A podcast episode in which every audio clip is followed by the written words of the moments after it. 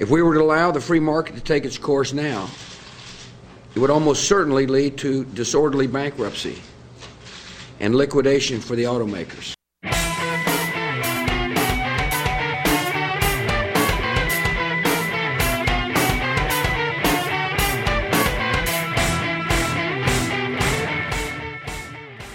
Hello and welcome to NPR's Planet Money. I'm Adam Davidson at NPR Global Worldwide Headquarters in New York City. and I'm David Kestenbaum in uh, Washington, D.C., our nation's capital, as far as I know. Uh, it's Friday, December 19th, a little bit before 4 p.m. Adam, do you have our Planet Money indicator to start with? I do. There's only one to choose from, I really think. 17.4 billion. You know what that is? That is the size of the loan to the auto industry. Here is what I want to know, and I am willing to bet there's going to be a book written. This week, the debates in the White House.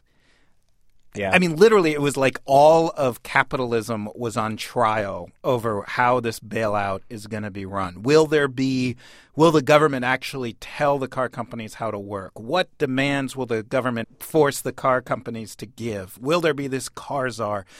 Turns out there won't be a car czar, although there will be someone overseeing the government effort. Isn't that Uh, sort of Henry Paulson, the car czar now? yeah, I guess. Um, it, well, there's yeah, I mean, there's going to be someone, I guess, at Treasury. I actually didn't see where they'd be, who's going Right. to oversee the money. But it just, to me, it is just a fascinating week. You know, should we force them to go? You know, President Bush saying, "Well, I kind of want them to go through the normal process of bankruptcy, but then ah, it, it doesn't work right now." It, it's just every week for the last few months has been fascinating. This one, whatever those discussions behind the scenes were, I, I'm I'm hoping that we're going to have a leak fest one day, and we can really hear what it was like as as you know, in yet another major way, capitalism was redefined.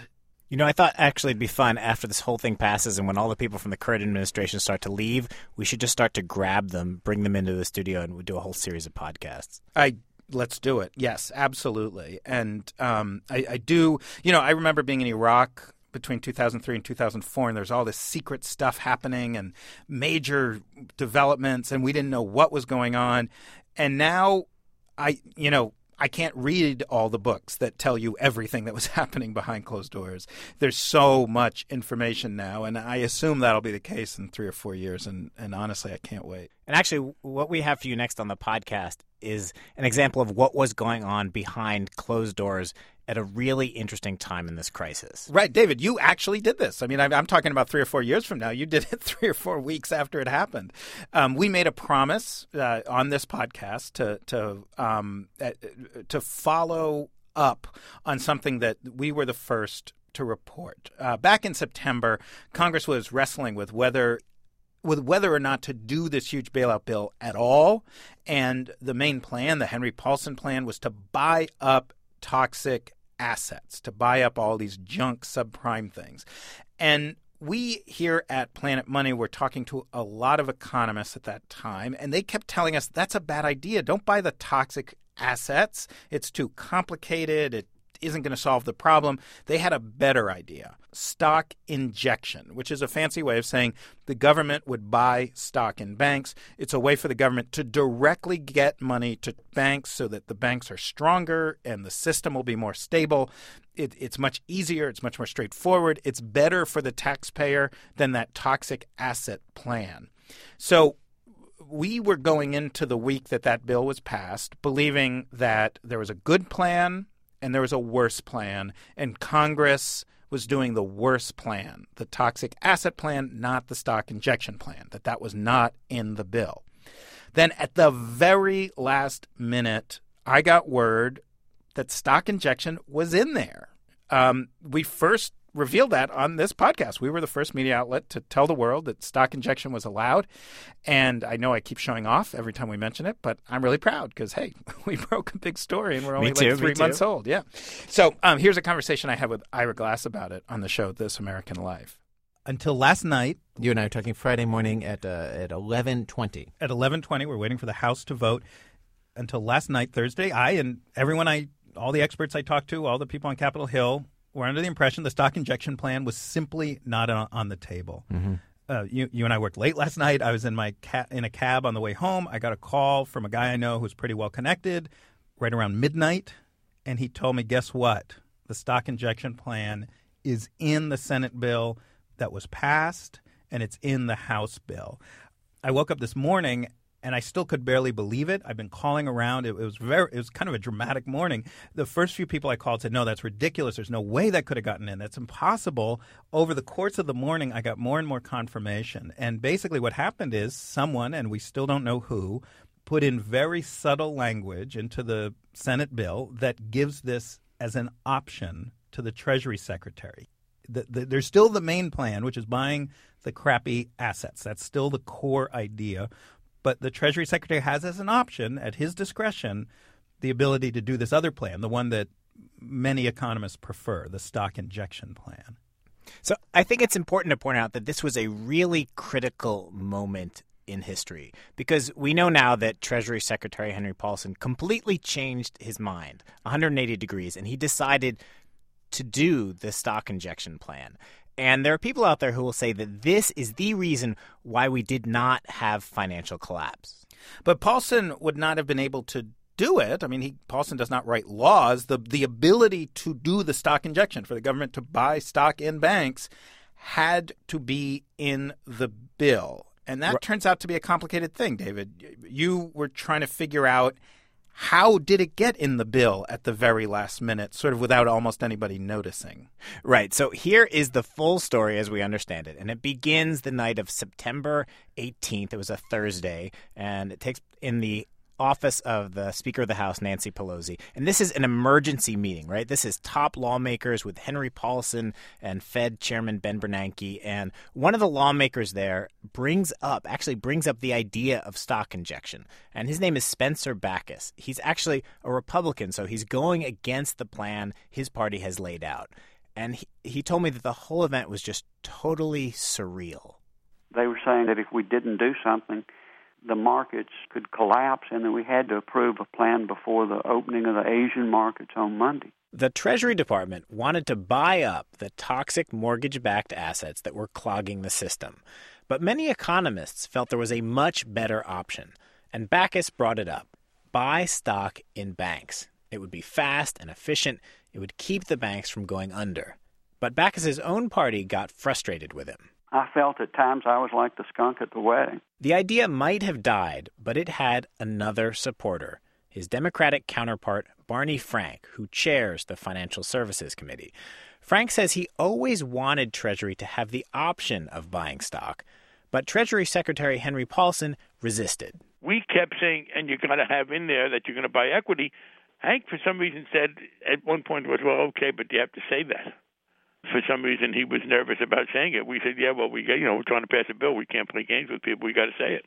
The Treasury Department says the financial markets were fragile and it didn't want to send a confusing message.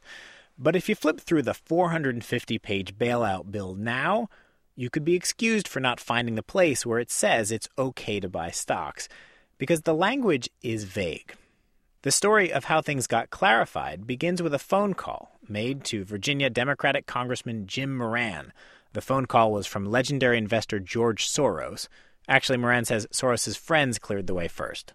They asked if it would be okay if Mr. Soros called me. I told them I'd be flattered uh, because I read his books and I and I have a great deal of respect for him. And he did call and he explained exactly why he thought the Treasury program was going to fail it got too late to change the actual language in the bill. So Moran asked Barney Frank for a moment, just a moment on the House floor, to have what's called a colloquy. Most of the time, what we do on the floor is a monologue. We basically speaking to our constituents, assuming somebody's listening out there.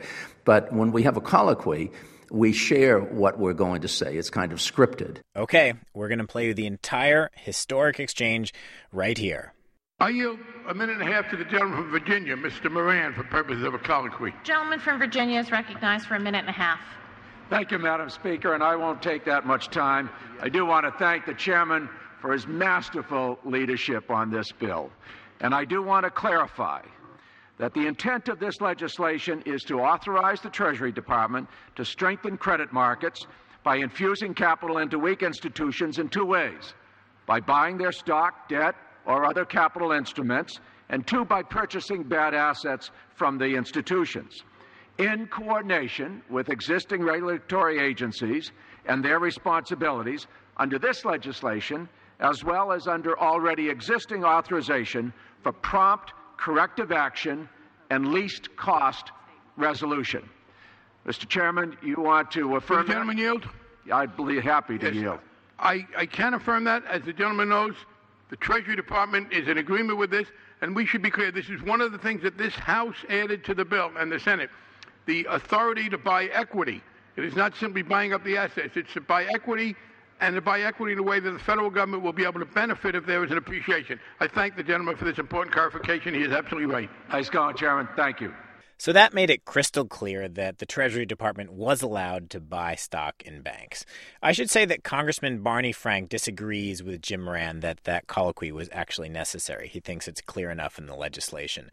Barney Frank told me he doesn't understand why everyone was so surprised after the fact that that provision was actually in the bill. And it, it actually seems like a real sore point with him. I mean, I, you're operating under a misapprehension. Spencer raised it from day one. We said that's going to be part of it. Okay. I just mean, I think the impressions of the general public and. Well, you that's know, because, frankly, you guys gave it a bad impression. well, and that's what Treasury was out there saying they were going to do, you know. Fine, but we, I, I mean, how many more times can I tell you? Oh, no, I, I'm not. We uh, were always explicit that it was both, that this was one of the options. I don't mean to argue with you. I'm I mean, I'm not arguing with you. I'm just saying the public impression was one, and I think members of You're Congress. in charge thought, of yeah. public impressions, not me. I mean, I, I can't help what they what what the media did or didn't report. Okay, okay. Uh, how do you feel about it Just now? talked about a colloquy on the floor of the House. How much more public can I be? So that's Barney Frank's view, but Congressman Spencer Bachus, who brought up the idea originally, he did think the final bill wasn't very clear. My language was was less vague. Okay, my Okay. language was not vague, but they did work with our staff in including that, and that was one of the things that I believe they included sort of to shut me up. Okay. I mean, I think that's probably the bottom line, and I think Barney and some others will tell you that. Now, the president did praise me, you know, in his announcement. He said, but I think it was just like, hey, we've made this guy happy. Spencer Bachus and Congressman Jim Moran, who gave the colloquy, say they don't think that many members of Congress actually realized this was in the bill they were voting on. Actually, if you look at the video from during the colloquy, most of the seats in the audience are completely empty. Uh, Jim Moran says he was frankly surprised when Treasury Secretary Henry Paulson reversed course entirely and decided to actually use the provision. Well, I, I remember seeing him uh, speak on cable news, and I said, Well, gosh, I'll be darned. He's not only is he going to take us up on this suggestion, but it sounds like this is going to be the whole thrust of the program. So I was a little surprised. I, I thought, you know, they'll do a little bit of each, but uh, they decided that, uh, you know, they'd of apples and oranges, you know, and then they decided, well, let's just fill the whole basket up with apples. I went over to the Treasury Department to talk to Michelle Davis about this. She is the Assistant Secretary of the Treasury for Public Affairs. Henry Paulson, the secretary, actually kept coming in to ask her something, and I think he was also grabbing some of the M&Ms that were sitting outside the office there. Davis sat in some of the critical meetings when the bailout legislation was being crafted, and she confirmed the basic details to me. She says the Treasury Department did not like the idea of buying bank stock. And it still really doesn't. The secretary has said over and over again, you know, government ownership of any private company is abhorrent, and it's it's the last it's a last resort. I mean, he made very clear even during the hearings, we do not want to be like Japan. We do not want the government taking over banks and trying to figure out who gets a loan. Government's not good at those kinds of things.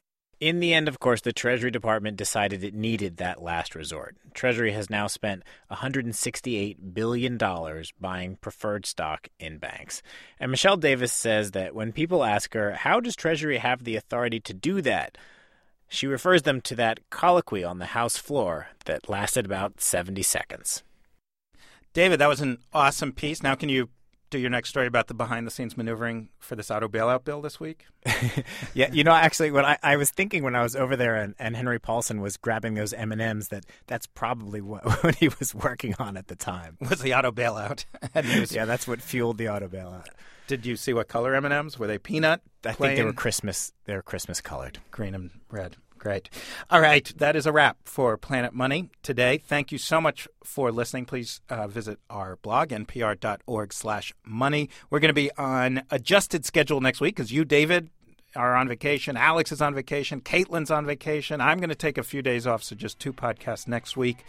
We'll be back in full force the week after. Thank you for listening. I'm Adam Davidson. And I'm David Kestenbaum.